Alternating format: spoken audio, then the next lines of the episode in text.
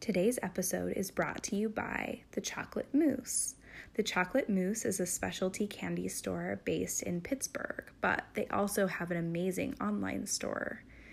They offer a number of different delicious sweet confections, everything from artisan chocolates, specialty curated gift baskets, gummies, jelly beans, imported candies from all over the world, and anything you can imagine. They can ship to you if you want to treat yourself.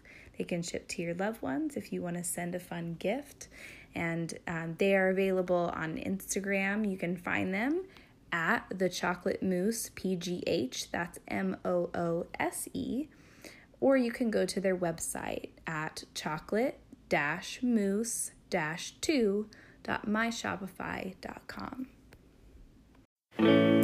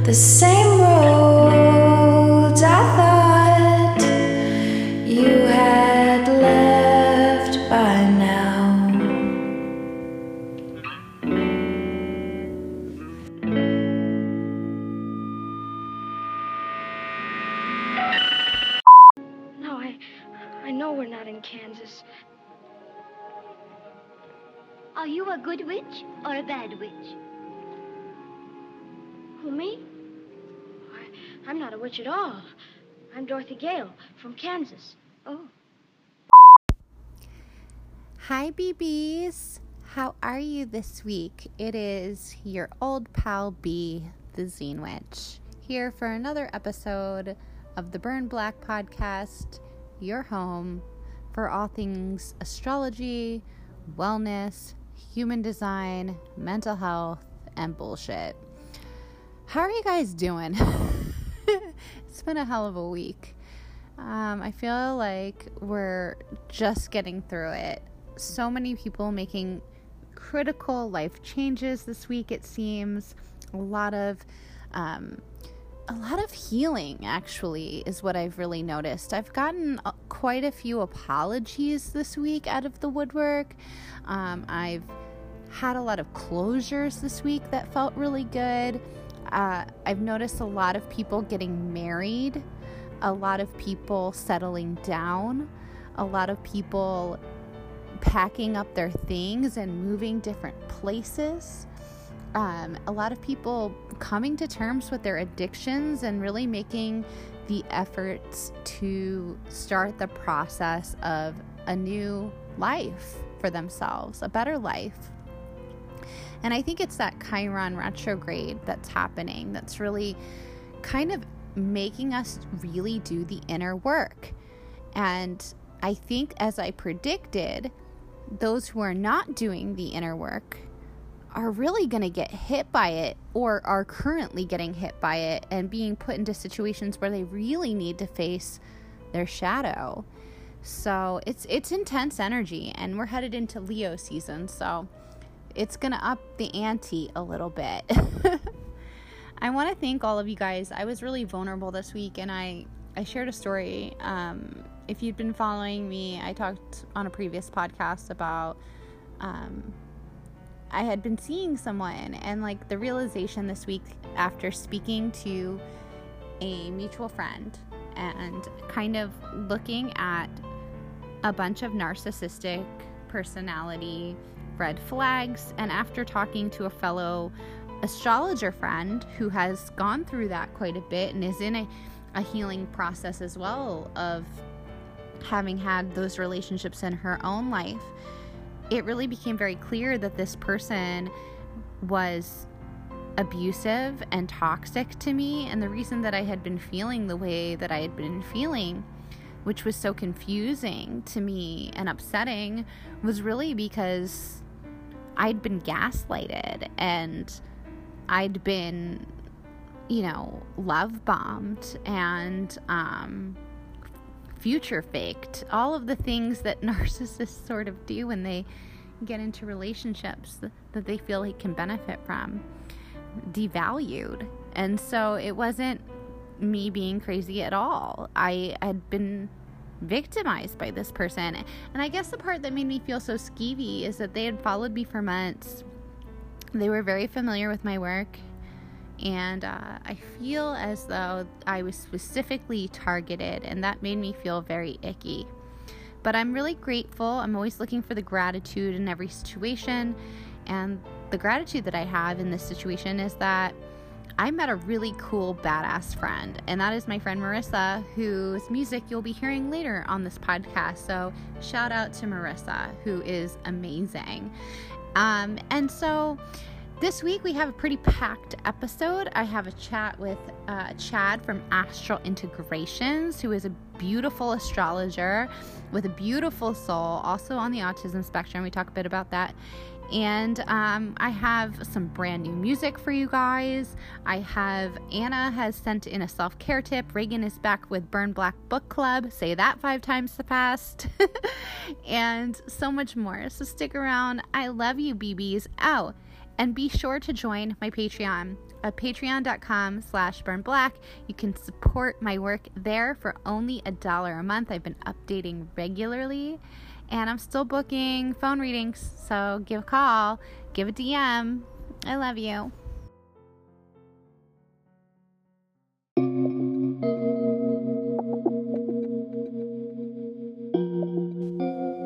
And now for the astro weather forecast.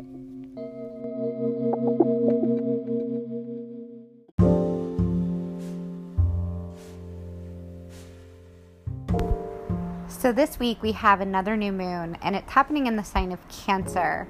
And this is actually the first new moon that we're having since 2017 that is not happening during an eclipse. But even though this is a typical new moon in Cancer, that doesn't mean that it's not going to be problematic because it is in a tight opposition to Saturn. So, Saturn is restriction, it's discipline, it's lack, it's authority. And Cancer is the home in our domestic affairs and the roots of our issues and how we nurture ourselves. So when these two are in a tight opposition with one another, we might want to be making a lot of changes uh, to our home, where we live. We might have some changes that have to do even with our more yin parent, usually the mother. Um, and we might be wanting to make changes to our roots and structures. However, Saturn might make us feel like we're being blocked from doing that from some sort of outside force beyond our control. And so we really want to look and see where Cancer is in your chart because that's really the area of life that it's going to pop up in.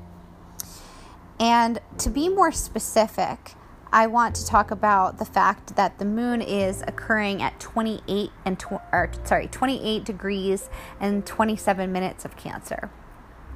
So it's going to really be affecting people who have personal planets between 24 and 30 degrees in the cardinal signs. And so the cardinal signs are Capricorn, Libra, Cancer, and Aries. So if you have planets there, you're really going to be affected by this new moon.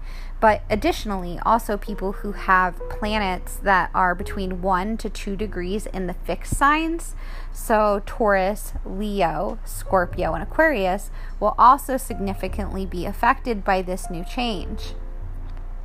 So we also have the sun moving from Cancer into Leo. So let's talk a little bit about that. So, Cancer is very intuitive. Um, it's very emotional energy. It's very nurturing energy. And so it's moving from this like very soft but moody energy into this very showy, uh, very dramatic energy. And so we want to look and really see where Leo is in our chart because this is the area of life that might be upped the ante going into Leo season. And so, um, for instance, I am a Virgo rising. And so I have Leo in my 12th house. So I can expect my 12th house stuff to kind of feel a little bit more dramatic this month. Um, so that's something to really think about as well. It's also a place where we can really be nurturing our creativity. So maybe I will take on a 12th house project creatively this week. Um, I am getting together with one of my dear astrologer friends who is a 12th house Leo sun. So maybe this is the time where our two heads will be put together, where we can start to brainstorm beautiful ideas that we can bring into the world to give you guys further.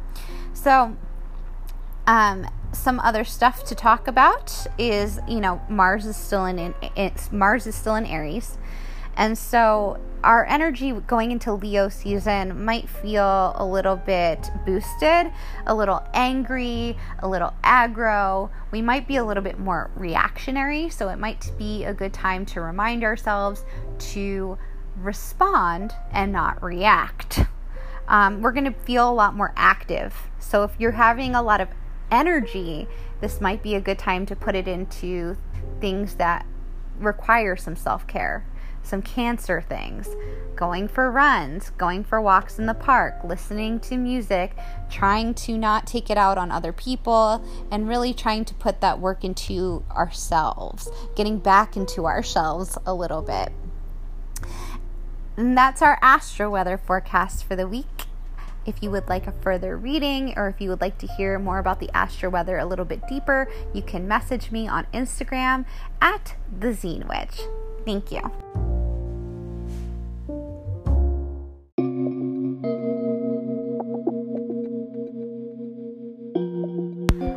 Now for my lovely chat with Chad from Astral Integrations.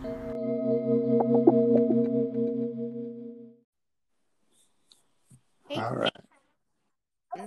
I'm good. How are you, Bee? I'm doing good. Uh, just hanging in there. Yeah. It's been busy. Has it been busy for you too? Um, yes, been different ways. It's been a kind of interesting year. Uh, it's always a little harder for me um, when things start to transit my 12th house. Oh wow, yeah. Um, I I feel like when things are in my twelfth house, it's like a cleansing. It's uh, uh I always find okay, the most difficult transits are always when they're either 12th house transits or they're when things are at the like third or fourth house because it's kind of like cleaning a toilet bowl. Yeah, you got to go to the depths in the fourth house. yeah. Um, I had my north node transiting my 12th house, and that was a time, let me tell you. yeah, I'm sure. That was actually the, well, that was um, Leo North Node and Cancer North Node for a little bit for me. So that happened not too long ago. yeah. um, so I have so many questions for you. I don't really know where to begin. So you are you you are on the autism spectrum, um, which I think is so interesting because we both uh, I feel like I feel like we've talked a little bit about this offline, but we've talked about how we're always curious as two people on the spectrum to see how it shows up in an astrology chart. And I know like it's not necessarily ethical to ask that but i think it's very interesting that we both had the same observations that it's like taurus scorpio stuff on the angles. So i wanted to ask you a little bit more about that and i wanted to also kind of discuss your journey a little bit and how that affects your work or has affected your life specifically. And then we i thought we could talk a little bit about our intended topic which was generational trauma and healing with astrology and how we can integrate. Does that sound good with you? yeah, sounds great to me. um, so let's start at the beginning. So, did you happen to get an autism diagnosis early in life, or was this later in life? And then, how did the astrology sort of fit into it? Um, so I believe it was like 15 or 16 when I was diagnosed. Mm-hmm. Um, I think it was partly because it wasn't such a common thing back then, and uh, I'm particularly high functioning. Um, I'm very intelligent, uh, but as you know, I grew older. My social skills, there's kind of more of a disconnect where I was having a hard time connecting with people, so it became a little bit more obvious. I had a lot of uh, trouble in high school, specifically. I'd get in trouble a lot because they didn't understand me. Um, but yeah. And then uh, astrology came into it. Uh, I, I, was around, I think I was like 21. Uh, and I was very scientific minded, uh, very logically minded, because that's a very common thing being on the autism spectrum. Uh, and I was, in fact, actually a chemistry major originally. Um, but then I kind of opened my mind to different things. I started to take philosophy classes and learn about Jungian psychology and like dream analysis. And then at some point I met some people that were into astrology a little bit. I'm not like super into astrology, but they showed me my birth chart and I never had seen my birth chart. I only knew sun signs and horoscopes, which, you know, I didn't think was particularly valid in the sense that you don't see the bigger picture of who a person is. You can't just, you know, define somebody by one sign. Uh, and I'm a Scorpio deep down. So when I was like, oh man, there's something to this, there's like some truth. And I just kind of ferociously dug in and it became a framework to help me understand the world, myself, and other individuals in a so much uh, deeper sense. And here I am 10 years later. I was thinking recently how I wish there was like a way to teach people on the autism spectrum astrology very early in life, especially like in your teenage years, because it's such a wonderful tool to help you connect with other people when that is something that can be quite difficult. And so, like, you can kind of understand how people are different or have different reactions than you. Mm-hmm. And so, you can kind of meet them more where they're at. And I feel like if I had discovered astrology, I mean, I liked astrology when I was a teenager, but not to the level that I understand it now. But I feel like if I did, I would have had just such an easier time. Yeah, most definitely. And I think the true is also uh, the same is true in reverse, where we can better support people that are autistic if we understand, you know, their individual psychological makeup and needs, which a chart will reveal. And I'm a big proponent of working with families in my work to help them better understand their children's psychological and developmental needs. I think is such a powerful tool for that. Um, and you know, it empowers the youth to grow up and like really be so aligned with you know their best selves by giving them the support they need to grow and flourish. Um, but yeah, it's definitely a really great tool for understanding uh, each other, and it's helped me immensely. Uh, I can look at somebody's chart and not you know know them at all, but I can really see like the the general things they've gone through, and it's kind of amazing. Like when I talk to somebody, they're like, "How did you know that?" And it's like, well, it's right here. You know, it's the language of astrology. It reveals these deep truths about ourselves. Absolutely.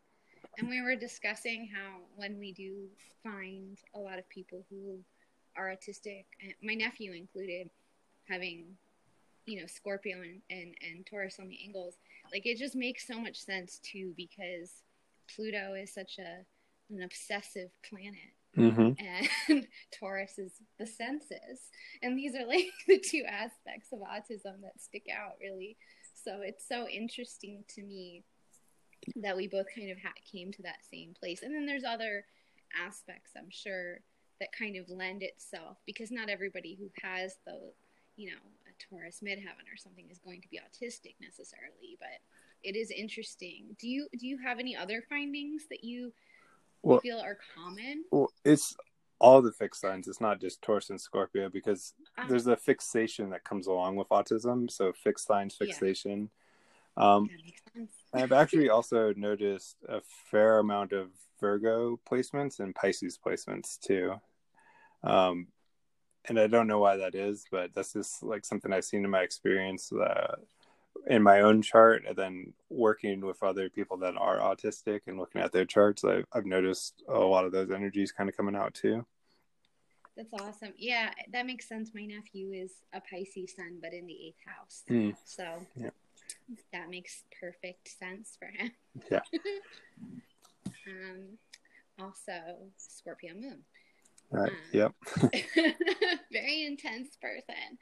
Um, but it's very hidden because eighth house. Yeah, Um, and the fourth house. That's where I imagine his moon is, right? Yeah. Yeah. so there you go. Also, very intense mother that works does is a social worker essentially. It works with people in that capacity. So that also makes sense. It's just like it's so funny when you find even down to careers like our parents like just fitting so perfectly. Like I have a Taurus midheaven. My parents both owned restaurants. like so that's always funny to me. And um I guess my parents also, you know, had the Scorpio aspect to them as well, but that was like a little bit more hidden. There were debts and things like that, and addictions and things like that that were very below the surface. Yeah. Well, it's more in like the familial realm. You know, that would kind of come up because it's your fourth house, right? hmm Yeah. So it's hidden until it uh kind of comes up in that more intimate setting because that's always how I imagine the fourth house. This like really intimate setting where we can really let down our guard and be close with people and kind of reveal, you know, these deeper truths that we hide from the rest of the world. Oh yeah, I, I think my fourth house is actually one of the more interesting places in my chart. Um, I have Neptune there at 29 degrees too, and so that's something to really pay attention to. Oh, And then I, yeah, so I feel like uh, I guess that more speaks to like the addictions, but it also speaks to my own intuition and that I inherited that from my family. So yeah.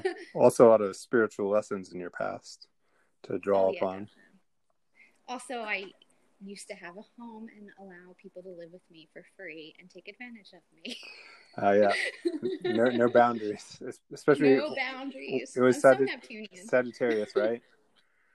I- I'm an Aquarius, No. but I have I have like my prominent planet would be Neptune, probably. Yeah, but- like, I just Oh, It, sorry, go it's in Sagittarius, right? Your Neptune. oh yeah, my Neptune. Yeah. Sagittarius. Sorry, misunderstood. Yeah. Yeah, there you go. Lots of yeah, and, and my parent or my grandparents, my grandfather, like everyone was Orthodox. Like we were very religious. Like my grandparents were very religious. Like my actual parents were not so much. but um, very, very devout faith in God. Very, uh, and uh, my to the point that my grandmother believed that she was a direct descendant of Ruth from the Bible. So there you go. Yeah, that can be like kind of the delusional aspect too of Neptune. yeah, I, I mean it's it's it it was it's amazing in retrospect, and I wish that I appreciated it more while she was alive. Because, but at the same time, my grandmother got to the point where she was like writing me letters at least once a week, and they were all about God and spirit, and so now I would appreciate it as a grown woman and I would have like cried reading them. But as a child, I'm like, I'm going to go listen to Marilyn Manson. yeah. Well, especially with an Aquarian influence, you know, we're, we're very rebellious. We like to do our own thing, yeah. come to things when we're ready. Teenager. All I wanted to do was like join a punk band. I'm just this very stereotypical Aquarius. Hmm Yeah. Uh, Aquarius is definitely very punk, counter, counterculture. Definitely.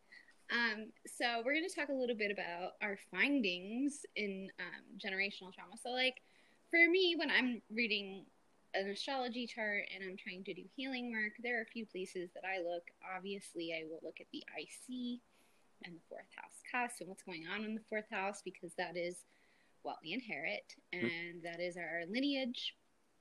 And then also, I will look at Chiron and the moon. hmm Um, would you say you look at the same, or would you do you have Yeah, different? I look at those. Then I also, I mean, in some sense, Saturn, because Saturn's where we Yeah. feel a blockage. So there's something to work through there. And, you know, Saturn's also very karmic. Um, it's interesting, though, too, that you brought up the, the IC and Pluto, because my IC is conjunct my Pluto and it's trine my moon in the eighth house. So I'm very familiar with all those energies and how they play out together. I feel like that's a very karmic placement. Okay, so like I want to talk about that for a second because um, that actually speaks to what our given topic is, which is lineage. And for me, I have noticed one of the many patterns is a lot of people in my family have Pluto on the IC. My sister has Pluto on the IC. My nephew has Pluto on the IC, and on both sides of the family, not just one side. So this is inherited on both sides. And so when you have Pluto on the IC, that's your your power is very hidden in a way. and so um and it's very powerful. Like it's very very very powerful, but at the same time this can come out in a way where you're sickeningly sweet, I think, to people, but like under, like it's like everything is just like brewing underneath a little bit until it gets to the point of like no more Mr. Nice Guy. and so I feel like that might be part of the inherited generational trauma that my generation that I am in uh, lineage wise has to deal with. I don't personally have that, but I do have a Scorpio IC, so I do have the same planet there. um, so, how do you personally experience that placement, and how would you see that as a generational issue? Well, from my own personal experience, uh, there was a lot of dysfunction in my family, and it kind of goes back to you know my parents' parents, and you know even before that. And I think that Pluto is very much about kind of dealing with our trauma and our wounds and our darkness, and in doing so, reclaiming our power and finding transformation. And so I feel like my family was never able to really deal with those things and transmute those things. Uh, and they put it all on me. I was always the black sheep. I was always the, the reason for problems. Like, you know, I was abused by my stepfather, like all, all kinds of things. But I forgive all of them because I see their dysfunction. I see where it comes from, and I choose to be a bigger person. I choose to not be sucked into the darkness. I, I still feel hurt, you know, obviously by what happened, but I recognize that I can't hold on to that and that it made me so much stronger and more powerful to be able to face those things and not be consumed by that trauma and that fear. And I'm very thankful for my eighth house moon and Pisces because Pisces is very good at letting go and transmuting things, whereas Scorpio, you know, gets really stuck on feelings, and so it can be really easy to be stuck on the past, be stuck on the things that you know have stunted our growth or made it hard to flourish. Um, but instead, you know, I used all that pain and that suffering to really find my power and to really move forward and to make a difference. And uh, Pluto is actually my favorite planet because um, oh, I guess I'm rooted in it, so it's like very familiar with me. But I, I find that's where where we have such a deep power to like really make a difference if we're willing to look at our wounds and face our trauma. And you know, it's the trauma that is generational, like we're talking about, because the fourth house is that inherited family karma. Um, and yeah, I feel like I'm gonna make a difference because I choose to do something different with that than my family. Absolutely. It's interesting because I also have, you know, I don't have the moon there, but I have, I do have a Pisces eighth house as well. Mhm. And so that really like is something I feel as well. I think I have slightly different challenges, but kind of the same themes in the sense that I feel like there's a lot of generational trauma, but I don't feel like I don't say this in any sort of uh in any sort of disrespectful way. It just is what it is, but I feel like there's a lot of people in my family, not all, that are just not emotionally developed enough in this lifetime Mhm. to really acknowledge the power of what something is. And so it gets put in this place of blame or accusation or um, perhaps uh, just excuses for bad behavior because of it being the times or the generation rather than recognizing that this is much more of like a long-term generational issue. That actually goes back at least three or four generations which is crazy to me. And so it sort of feels like a lot of us and i speak to a lot of my clients as well and i'm like this seems to be like a running theme lately but it seems like our generation really is the cycle breakers Mhm. and so, you know, that our parents' generation wanted to do better than their own parents' generation.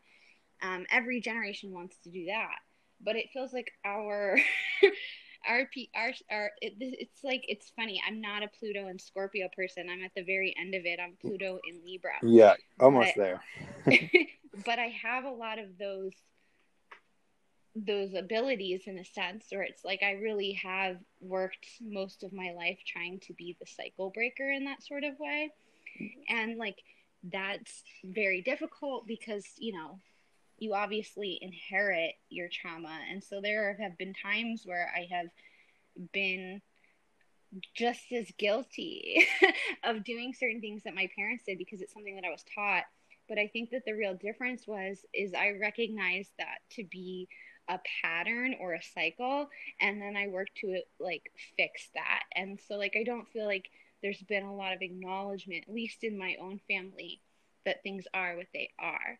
Like uh like it almost like very normalized things like like uh so and so doesn't have an eating disorder they just took medicine to make them lose weight because everybody took it back then type of thing or like uh this person was not an addict. They just liked gambling. So it's just like you know everyone gambled at that time. And and and that's not the case. And i think that so like my purpose has really been to come in. And it's not me like finger pointing at anyone. It's just me being like okay enough is enough. Time to break these cycles call them out for what they are so that we can retire them and we can have greater cycles come in and begin because i do believe in the process of renewal or maybe that's my pluto and libra Yeah, well, I mean, also your most of your formative years were Pluto and Scorpio because you're like right on that cusp. yeah Uh, but I I think that you have a really good point because I think there is a lot of sweeping things under the rug that goes on. um, with this generational trauma and these pains, like in my own experience, it's hard to get my family to acknowledge things or not be dismissive. Um, really, the only person that's like willing to like hear me is my mom, but that's also the moon eighth house, you know. so it makes sense that she's the only one. But yeah, there's a, a need for accountability, and at, at some point, you know, you can only do what you can do, and you have to just kind of be like an example.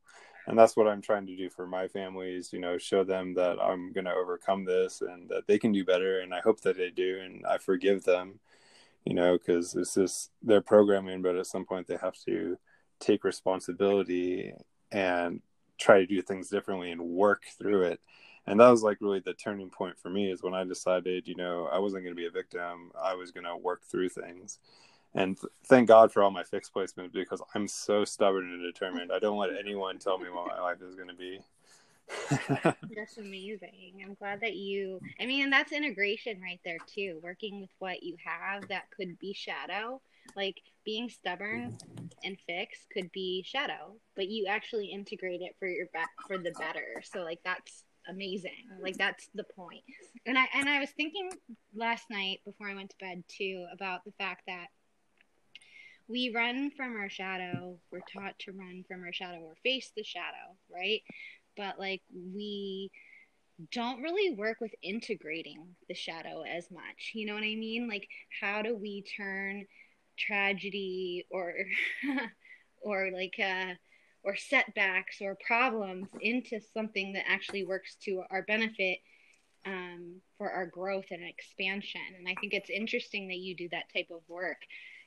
How do you find that you're able to integrate, aside from the example we just gave, um, some of the shadow parts of yourself into the everyday? Or how do you work with your clients to do that? Well, I think it's about being honest. You know, that's the part of Scorpio energy and Pluto is like looking at things really honestly. You know, dirt and all like is not a thing that makes us comfortable. You know, it can be kind of ugly to look at our shadow, but there's a lot of beauty we hide in it too. We give a lot of our power away when we're afraid to look at these things that are deeper within ourselves. And you know, there's more than one side to everything. And I think in astrology, one thing I really like to work with is uh, oppositions because they're different sides of the same coin. You know, it's about finding that balance. You know, so how can I be more stable and solid and lean into Taurus to like help me work through this like emotional transformative intensity in Scorpio. And you know, the same with all the signs and their opposites. They help complete each other. So like how can I find this balance in myself and how can I take these hard experiences and find a silver lining. How can I find the good in it? How can I find that growth and that transformation? Because it's not all bad. I can't like just let it be all bad and define my life in that way. I have Yeah. to take that power back.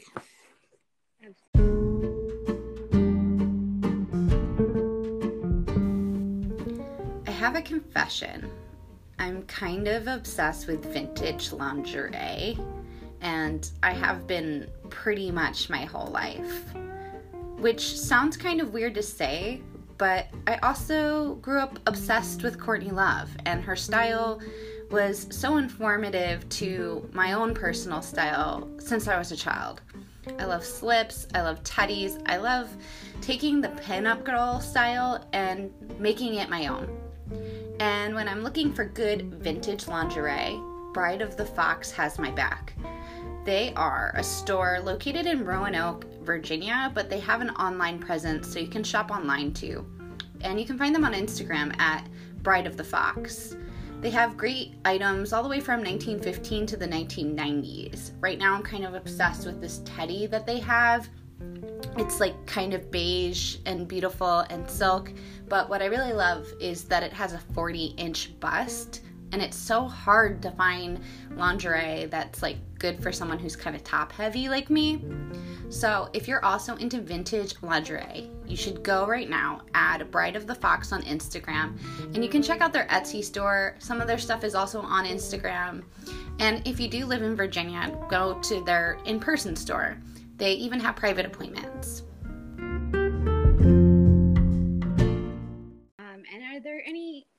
Specific things that or aspects that you find often in your work that you feel like are important to look for?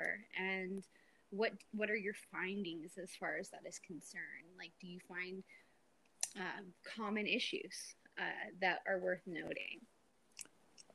Well, in terms of looking at you know our our generational um, karma or the things to work through, I always look for the outer planets because the outer planets are more these transcendental things that are kind of coming into focus for our generation on a, whole, um, which would be uh, Uranus through Pluto.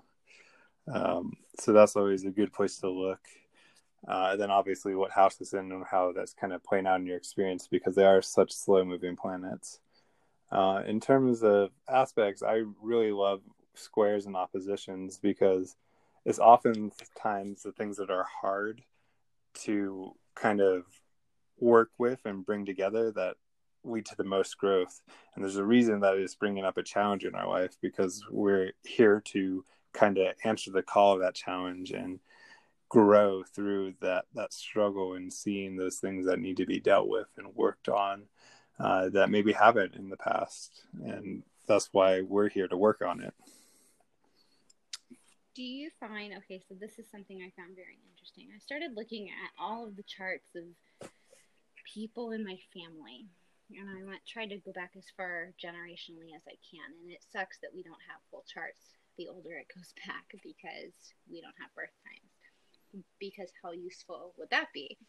But um, i do find something interesting is there's a lot of repeats of certain combinations. Mhm. for instance sun and moon mercury the um, my sister is almost identical even down to de- degrees as my grandfather which i think is very interesting. And both of my grandfathers have the same birthday so they even have their sun to the same degree and on both sides of the family which i also find very interesting.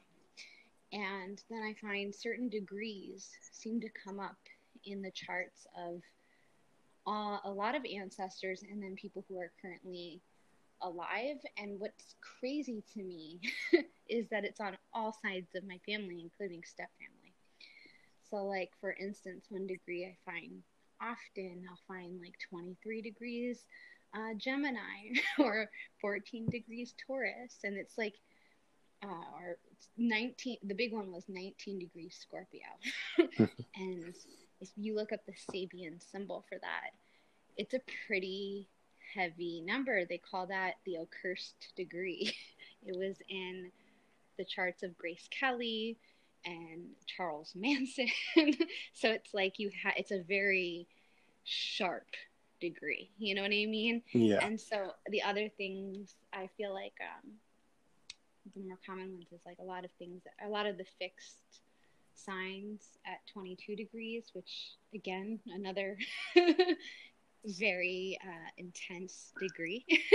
so I'm curious if, if you find that a lot in your work, like certain degrees and what you think that might mean. Well, I mean, in terms of family, I definitely see patterns where there's like energies that's shared between family members, which just makes sense to me because, you know, we're physically connected through our DNA with our family. So, like, our energy, we're like a continuation of their story uh, with our own twist and evolution uh, therefore after. Um, but I don't know particularly if I see something with my clients um, that stands out because everyone's coming from a different background. Uh, I've noticed though that certain cultures tend to be very heavy in certain elements, like people that are Latinx tend to have a lot of fire in their chart, uh, or at least a, a decent amount of fire. Um, people that are Irish also have a lot of fire in their chart, and they got red hair. uh, you know, things like that. There's like things that kind of bind us culturally. Wow. I Um, have I have a lot of water in my chart. Is that Jewish? yeah, a lot of emotions. Yeah, I guess that makes sense. We are emotional people. Mhm. That's so interesting. I never even thought about that before. Huh.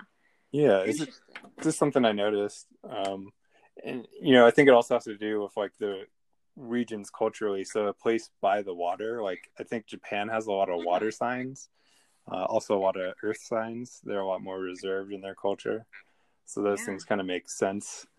Um, but yeah, it's it's not like a steadfast rule. Obviously, there's exceptions to everything.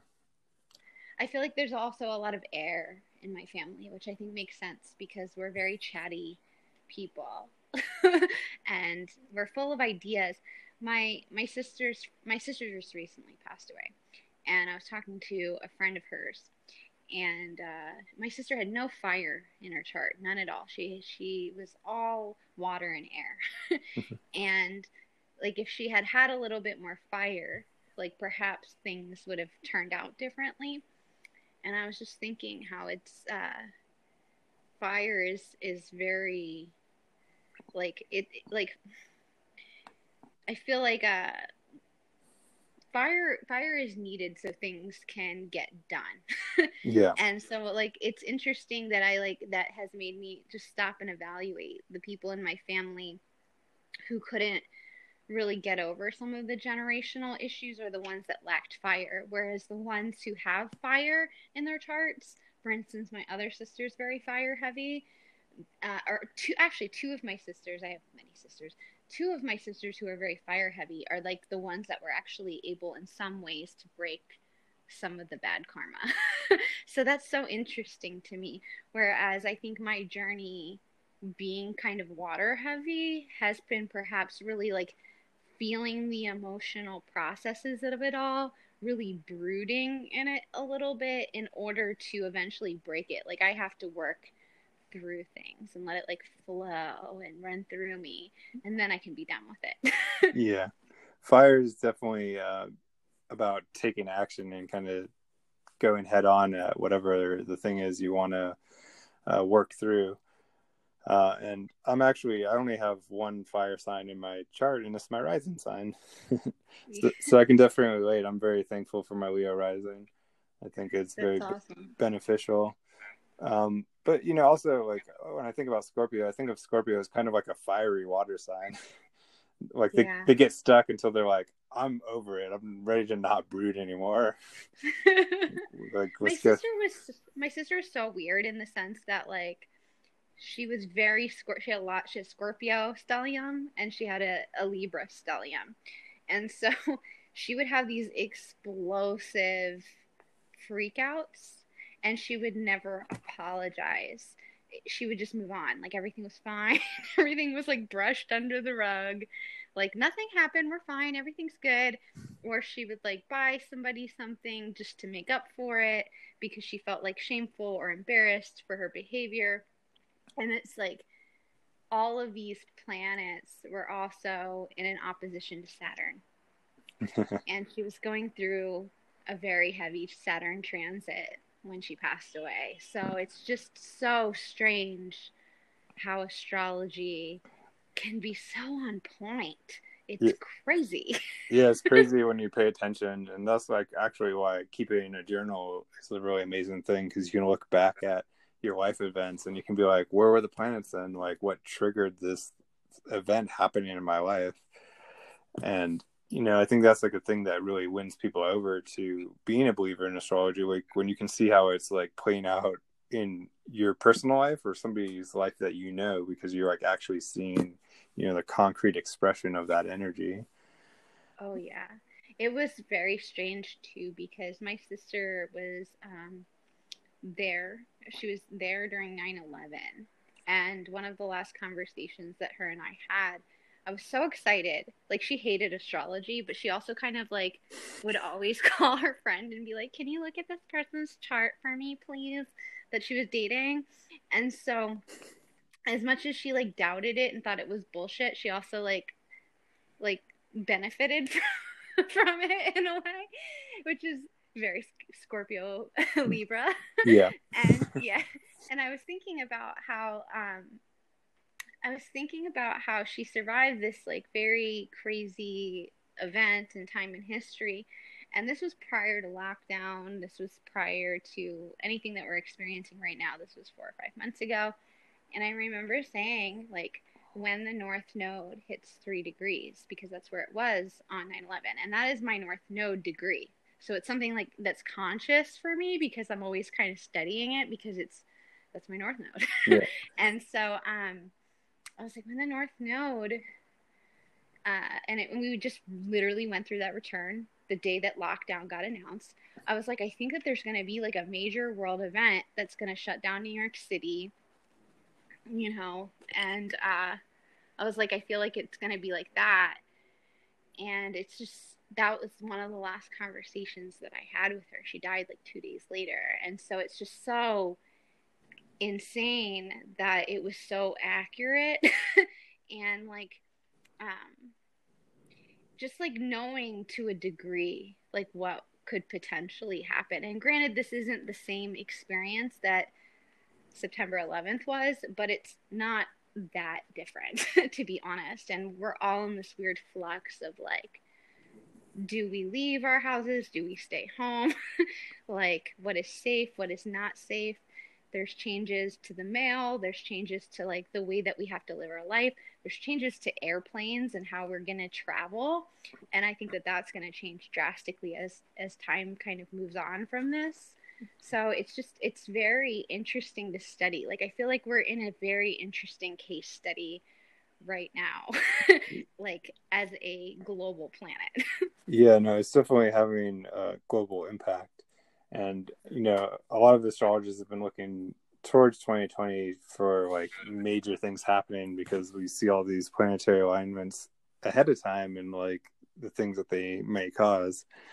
And it's really the start of this, you know, global transformation. Like we can't not address the problems that are a part of the structure of the world anymore because when Saturn, Pluto, and uh, Jupiter all get together in Capricorn, it was like, okay, like things need to be dealt with, especially because Pluto's been in Capricorn since 2008.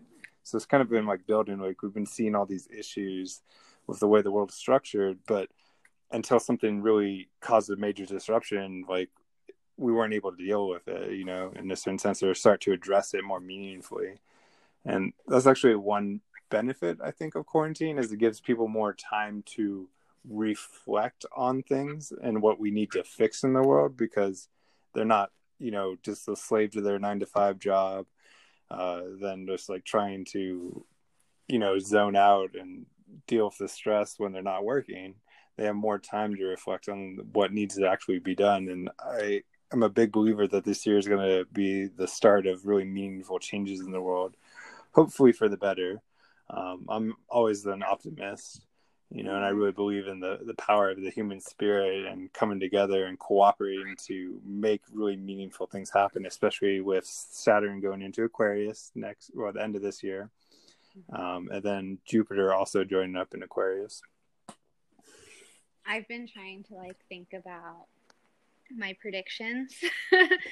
um, and I think that like as a person that like loves culture, pop culture, music, art, things like that, I feel like it's going to be a really innovative time. And I think we're going to see a huge rise again from the underground and and real changes which we we need so badly right now.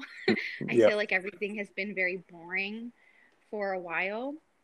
So like and like and and okay, so like my prediction is like you think about the late 80s, early, very early 90s, like 1990, right? Mhm. We think about conspicuous consumption. We think about the people on our television and on MTV. They were all about, you know, having nice things, having expensive things. Can like just what do I have to prove that I am a rock star, that I am that I am all of these things. And then that makes me think of like the current Instagram culture. Everything is a product, everything is a brand. Um, people curating their lives in this particular way. My hope for Saturn in Aquarius is that it like like there's a nirvana that rises, you know what I mean? Or there's like um, a movement that sort of rises. And so like even down to the way that we carry ourselves in dress and and what we're consuming is going to change and become very minimalist. And I, at this point, don't see how it's not going to be that because so many people are out of work right now.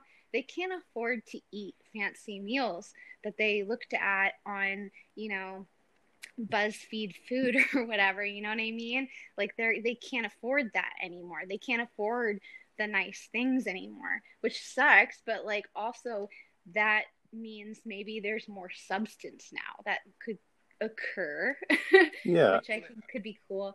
And I also think that like perhaps with like technology changing so rapidly, we'll develop new technologies in which we'll give birth to creative things that we never thought were imaginable. Yeah, definitely. There's going to be a lot of innovation with technology. And I do agree that there's going to be more emphasis on finding our unique individuality as, you know, the world shifts. Uh, that's, you know, very Aquarian energy. But I also think it's going to be about being seriously humanitarian because that's another aspect of Aquarius. And, you know, we see all these issues in the world, and you kind of spoke to people not being able to afford the things that they used to. There's so many people that this economic crisis that's happened uh, that are on the brink of homelessness or you know don't have money to eat or like whatever. And there's all these issues beyond that in the world that we need to address especially climate change. That's like a really big thing too. Like it was 100 degrees in the arctic this past week. It's never been 100 degrees there. So there's a lot of need for innovation and coming together. And part of that innovation is about really stepping into our gifts and our unique offerings to the collective which is you know very aquarian. And so the hard work over the next you know three years with saturn in aquarius is going to be about finding what that looks like and solidifying that and having a solid contribution to making the world a better place but in doing so also being solid in who we are in the best sense. And it's going to you know be a bit of a struggle maybe at first because that's how saturn is. Um, but my favorite analogy for saturn is without pressure you don't get diamonds so, so it's trying to make us our own unique individual diamonds and it's putting pressure on us and i think it's really cool that jupiter's there next year too Yeah. because you know they're kind of opposite energies everything Yeah. comes easy where jupiter is so there'll be a lot of expansion and opportunity in those areas but then after that the next two years when jupiter's not there it'll be about like now how do i solidify that Yeah. I always like to say that Saturn is Mr. Belding. He's not trying to punish Zack, he's just trying to teach him a lesson. so that's my that's my analogy for Saturn. Diamonds is a much better analogy. yeah i think that's one people can relate to and it kind of relates to the the finer things you were talking about too we're trying to make ourselves the diamonds rather than having physical diamonds Fair. Yes. um then right. Oh sorry, go on. Oh, well, it, also, kind of a lot of these themes uh, remind me of Uranus and Taurus too, and like all this upheaval in our values, and this Yeah. you know shifting towards like having to redefine like what actually gives us support and what our resources are, and in some sense, I think there's going to be a shift to being more local or investing more in the people that we tangibly have contact with or in our communities. Oh, Um, yeah. And the nodes too. That makes me think about like, you know, the North Node being in Gemini. That is about our local community. It's like moving away from that Sagittarius South Node, which is like about what's happening overseas, what's happening um, religiously, what's happening. Uh, like, oh, here's the big thing I've been thinking about. Like, also with this, like, we're finally calling into question the college system and the higher education system and things like that and like student loans and like is college necessary anymore now that the foundations are crumbling? And just thinking about how children or, or teenagers are having to go to college now and it's a completely different experience having to do it from their homes and not having that like social aspect of it. Like I just I feel like the educational system is something to pay attention to with these that nodal change as well. You know what I mean? Oh yeah, definitely, and we have to rethink what that looks like because clearly it's been broken and not working. But now we actually have to address it because the infrastructures are crumbling and failing with Pluto and Capricorn. We're seeing it, you know. Um, yeah, absolutely. And it's interesting too because going back to talking about Saturn and Aquarius, uh, at the same time, you know, Saturn is going to be in Aquarius.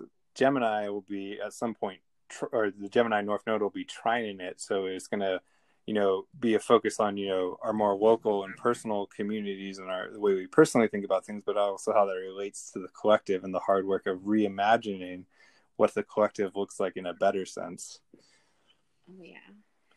Um such such interesting things to think about. Like my brain is just having a springboard of all of these ideas right now. Yeah.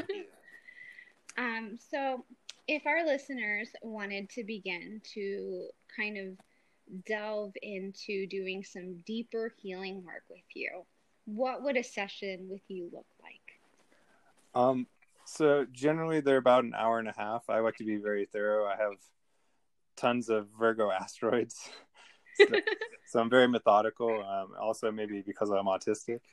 Um, but generally, it starts with you know the natal chart reading. That's always the basis, and I walk through everything, talk about the aspects, talk about the houses. I kind of make it partially a lesson. I have a bunch of planets in Capricorn too, so I find that if I'm giving people information and it's not useful, then it's pointless. So I definitely take the time to clearly explain and make sure people understand in a really easy to way to work with these energies. Uh, and then we go through the whole natal chart, and then I do transits, like what's happening like right now, and you know for the foreseeable bit of the future, and like how that's playing out in your life. Um, and that's you know the initial place and if people have specific questions i always uh, love dialogue i think astrology works best as a dialogue um, Yeah. And uh, yeah i do other kinds of readings too but that's just like the, the basis and usually we go really deep and it's very impactful and part of why i do astrology too is just because i want to help people and i always have i just didn't know what it was until i discovered astrology um, but my moon being in Pisces, there's that selfless spirit of wanting to heal and nurture others. And then my North Node's actually conjunct my Pallas Athene in the seventh Aw. house in Pisces. So it kind of adds to that that energy of just really wanting to make the world a better place by doing what I can. Uh, also, I do sliding scale because, you know, especially with the economy being the way it is right now, you know, not everyone has as much they can afford to give, but it doesn't mean they're not deserving of help and support. And I'm a big believer that we're going to make the world a better place by supporting each other and lifting each other up, and we all have something to give and offer. Absolutely. Ah, it's so lovely to talk to you. I feel like we're on the same journey in so many ways and navigating this weird world kind of with similar challenges. So I look forward to you becoming my new friend. Yeah, well, we're definitely already friends. yes. But- Yeah. I look forward to seeing what we can do in terms of helping people with our insights of astrology. Absolutely. You have to come back and talk. Uh, Please hit us up the next time you have something you feel is worth discussing because we would love to have you back. You are so insightful and I appreciate your time today. well, thanks you for having me, uh, and I really look forward to the next time we have a discussion like this. And it'll, I'll probably be sometime after everything moves out of my 12th house. Whenever things are in my 12th house, I'm just like, And then you get to come and tell us all about yourself when it's in your first house. yeah, as a Leo rising, that's pretty easy. It comes naturally. I love that. Okay, so where can we find you online? Um, so far, I only have my Instagram. I'm working on getting my website up, and uh, once I move uh, to a quieter place, I'm gonna start doing a YouTube. But it's really loud and noisy where I'm at, and it's kind of hard to shoot videos. Oh my goodness, that's so funny. I'm literally in the process of moving for the same exact reason. I love astrology. well, I mean, it sounds like our our houses are pretty similar. Or yeah. you're a Virgo rising, right? I'm a Virgo rising at three Yeah. degrees, so Uh, okay, Yeah. I'm a Leo rising at 20 degrees, so close to being a Virgo rising. and then we have some of the houses that my my chart's weird where it's not a typical Virgo rising chart. Like my IC is in my third house, and so like and it and, and so like and it's in Scorpio, so it's kind of like half a Leo rising chart, half a Virgo rising chart, if that makes sense. Yeah, it's kind of funny how the location you're born and the time of year can just make such a difference with the houses. Oh yeah. I have I have a, a friend who has her, and I and this is so rare, but I have a friend that has her um, midheaven in her eleventh house, and I just think it's so bizarre. Do you have you ever seen that before? I feel like I might have, but like I can't remember. I've looked at so many charts, and generally I have like a photographic memory. I can just like see somebody's chart in my head, but uh, it's not yeah. coming to me. All right. I hope you have a great day. Thank you so much. You too. Thanks, Bee. Bye. Bye. I'm gonna go. One thing first. I bind you, Nancy, from doing harm. Harm against other people and harm against yourself. Wait. I bind you, Nancy, from doing harm. Harm against other people and harm against yourself. Wait. I bind you, Nancy, from doing harm. Harm against other people and harm against yourself.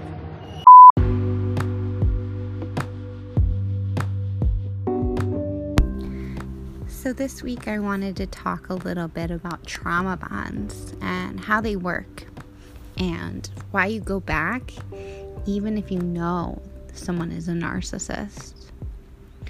So, knowing what a trauma bond is and escaping the intense pull of it are two ti- entirely different things. And even though knowing about what a trauma bond is is a great start to breaking it, it doesn't necessarily guarantee that the bond will be broken. Trauma bonds are chemical releases that happen in your brain and in your um, in the way that you think when you're in a relationship with somebody who repeats patterns that you learned in childhood or that you connect with because you share a similar trauma or that you connect because you are in a abusive relationship cycle. And the interesting thing about trauma bonds is they actually function in the same way that addiction actually functions. The way that your brain reacts is the same to a trauma bond as it is during an addiction spiral.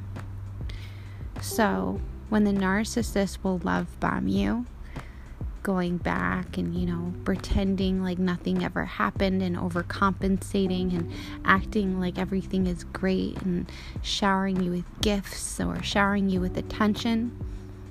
And then it goes back to the to the repeat pattern of devaluation. It causes your brain to actually become confused.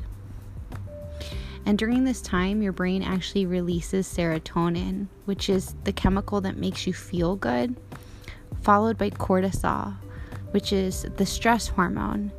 And then this becomes an endless chemical cycle inside of your body. And so, if you love someone, you can add a healthy dose of oxytocin to that, which is the chemical that is responsible for intimacy and bonding. It gets released when you um, have sex with somebody, and it gets released when you when babies are born, and that strengthens the bond between two people. And you have a brain that is like addicted to feeling good to a certain person, whether or not that person is actually good for you. It's a chemical reaction. And so, this is like a good thing when you have a healthy relationship. But when you have a relationship where the narcissistic partner is intentionally mean and then follows it up with this like type of kindness, like a love bomb, it can really cause your brain and your body confusion. So, think of it as jumping into a pool with freezing cold water. So, like, once you jump in, you can feel shock and pain and a bunch of discomfort all over your body. And your body tries to adapt by, you know, shivering and you get goosebumps, but you're still cold. And after a few minutes, you're still uncomfortable because you're cold, but you sort of get used to it, right? Imagine that right after you jump in, you get out and then you get into a heated jacuzzi, and that'll feel really good. You may even feel a little euphoria because it's so nice after the shock of the cold water. So now you get out of the jacuzzi and you jump back into the cold water, but you stay there a little bit longer and you'll probably shiver a lot. But if you get out again and you go back to the pool that isn't heated like the jacuzzi, imagine doing this over and over and over again. Now you jump out of the pool, you wonder why something cold comes to you. You want the feeling of going back into the jacuzzi after the freezing cold water. You don't want to jump in the freezing water again, but you crave the feeling of relief that you get. And that's how you get addicted to somebody that's completely unhealthy for you. You get addicted to the wanting, to the chase, to the not getting what you want. That's a trauma bond. And this is just a simple example of what a trauma bond is. You may even know exactly how you crave it so badly that, like, you don't know how to break it, you know? so it's similar to a drug addiction. And I've known a lot of addicts, and they hated the fact that they were addicted to the substances that they were addicted to, but they couldn't get off of it. They just kept going back. Even when someone that we knew died of an overdose, they couldn't themselves stop from using. Your body becomes addicted to it. But that's a whole other story. So, with trauma bonding, your brain is producing a drug based on the behavior that is used against you. So, like any addiction, the person has to make an effort to break the trauma bond, usually going through extreme withdrawals, depression, sadness, anxiety. You may even feel physically sick. After a while, you stop associating pleasure with the person who provided it only by devaluation and you learn how to feel good on your own. And then you learn to rebuild healthy relationships where when someone gives you attention and it's consistent, it doesn't seem overwhelming. And that's a healthy relationship. So, the first step of getting rid of trauma bonds in your life is really first acknowledging it in the first place and deciding no matter how good this feels, this cycle, I'm going to break it. I'm going to be the one that gets away.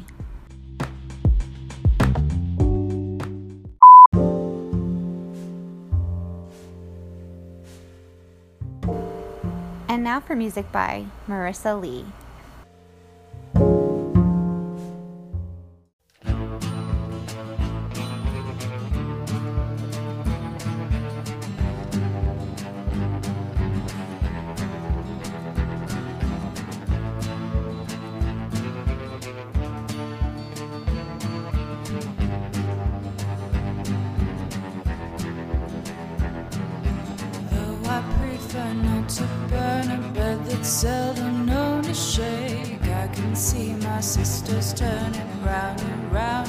Across the lake. I can hear the oil churning, sinful though I'd love to take. I can hear the verses open, lips across a silver ray. If love has a heartbeat, all of its. But how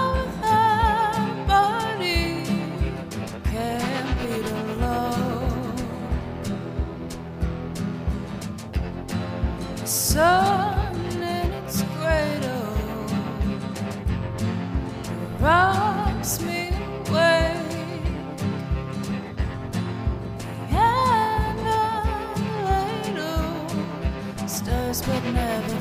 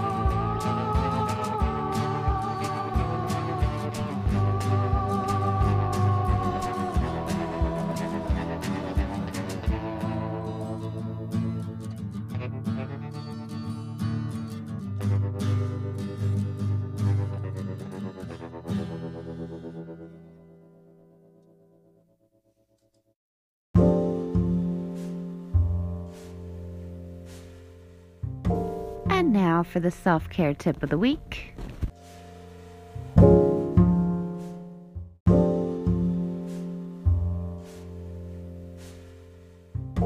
Hi, my name is Anna, and Bee asked me to do the self care tips of the week this week. Uh, it's a little bit funny. When she first asked, I was so excited. I was like, yeah, somebody asked me to do self care tips of the week or a book review. Um, and I haven't read any books lately, so let's let's do this. And then I panicked um, because I was like, oh man, Anna, you you don't take care of yourself a good chunk of the time. Um, so I thought about the irony in that. Uh, however, I think that uh, there is some value in me trying to give some self care tips that may occasionally work for people who struggle with self care. Uh, and so, one of the first ones that I want to tell you to try and do this week is to take out your phone or your iPad or your computer and set it up to record a front facing video. Um, to just say hi to yourself. You know, turn the camera on, see yourself, say hi, and then just word vomit. Um, it's a really weird uh, exercise that I do. You just you you just talk to yourself for however long you need, um, and it really helps you humanize yourself and see yourself in a different light. Uh, and it's really nice, especially when you are kind of isolated, uh, as we are with the pandemic and with everything else going on in the world, uh, to just kind of get to see yourself and say all the things that you need to say and get it all out there. Uh, the second thing is probably a little more ex- like easy for most people to do, and that is to just try and find a little bit of time alone to yourself to just move. It could just be pacing around the house. That's what I do. Um, could be some yoga, could be some dance, uh, but just to move because Lord knows, like just sitting around all day and you know, laying around all day. Um, it's not great for you. So if you have that capacity uh, to just move, um, even just a little bit for just a little bit of time, it really does kind of help breathe some life back into you. And those are my self care tips for this week. Uh, if you have any questions, uh, comments, uh, direct them towards me, or you can get in touch with me at Anna is an artist on Instagram. I'm always open to new people wanting to talk to me. Um, I do occasionally post about astrology, uh, mainly memes, and um, I post a lot of my artwork on there because um, that's what I'm trying to do is be an artist. So thanks so much, Bee, for letting me do this.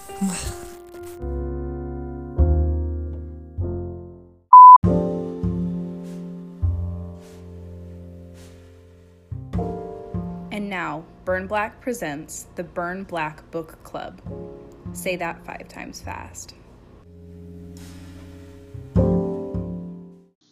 Hey BBs, it's Reagan here. I wanted to tell you all to please go out and buy, um, download, go to your local library and check out this amazing book called Stop Telling Women to Smile by Tatyana Fazlalizadeh. Um, Tatyana is a street artist actually from my hometown of Oklahoma City, um, and she's now based out of Brooklyn, I believe, and her art is centered around street harassment and all of the stories that go along with that. Because this book is so important, um, I think instead of telling you much more about it, I just want to read a little excerpt, excerpt for you guys so you can understand just the magnitude and importance of this book.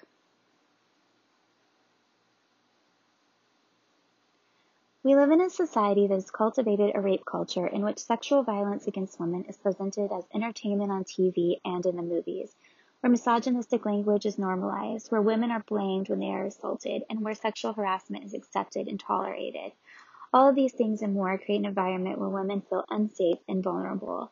Rape culture means a man can brag about sexually assaulting women, be accused of sexual harassment and or assault by 16 women, and still be elected to the presidency of the United States. Um, there's just so many good things in this book, so many stories from women talking about um, what they faced with harassment, specifically street harassment, and how they learned to deal with that. So please go pick it up if you can. I would recommend it to anyone, everyone. And remember, you guys, to keep loving one another, keep listening and learning and to have solidarity with all of the women around you out there. And I love you guys. Bye. And that's our episode, BBs. As always, I want to thank Reagan and Lauren, who are collective members who always contribute to making this project fantastic. And this week I would like to thank Anna and Yoko OK, as well as Marissa Lee for contributing music, and Stephen Edwards. I love and appreciate all of you. Go follow Chad at uh, Astral Integrations on Instagram. He's a wonderful reader, and I look forward to having him back on the show. I love and appreciate all of you. I'm kind of booked until November with written readings now. Thank you guys. You have been wonderful, but I'm still taking phone and recorded readings at this time. And go sign up for my Patreon. It's only a dollar to sign up. Patreon.com slash burnblack. I love and appreciate all of you. So have a great week. Peace, love, and empathy.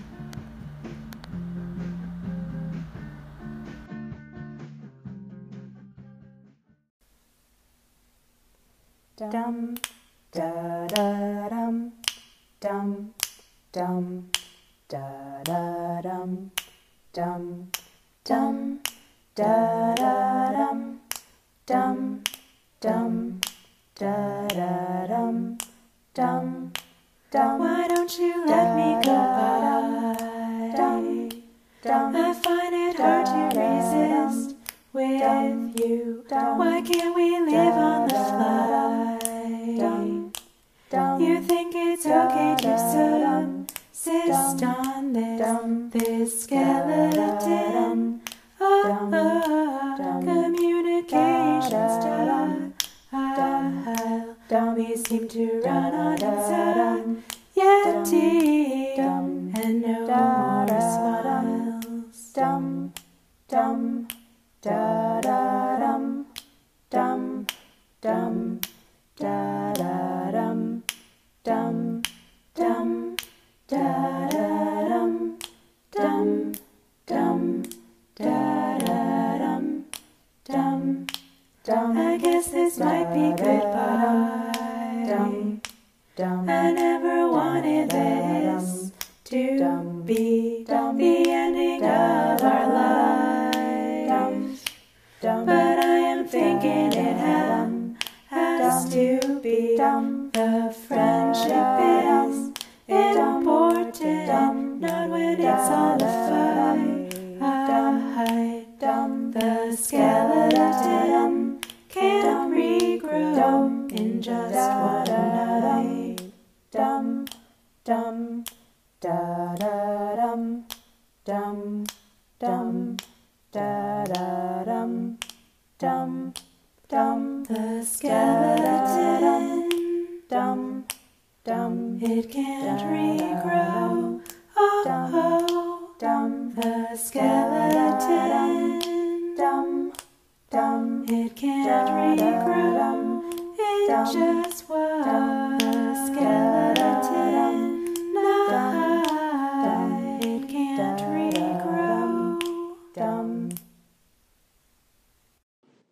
Burn Black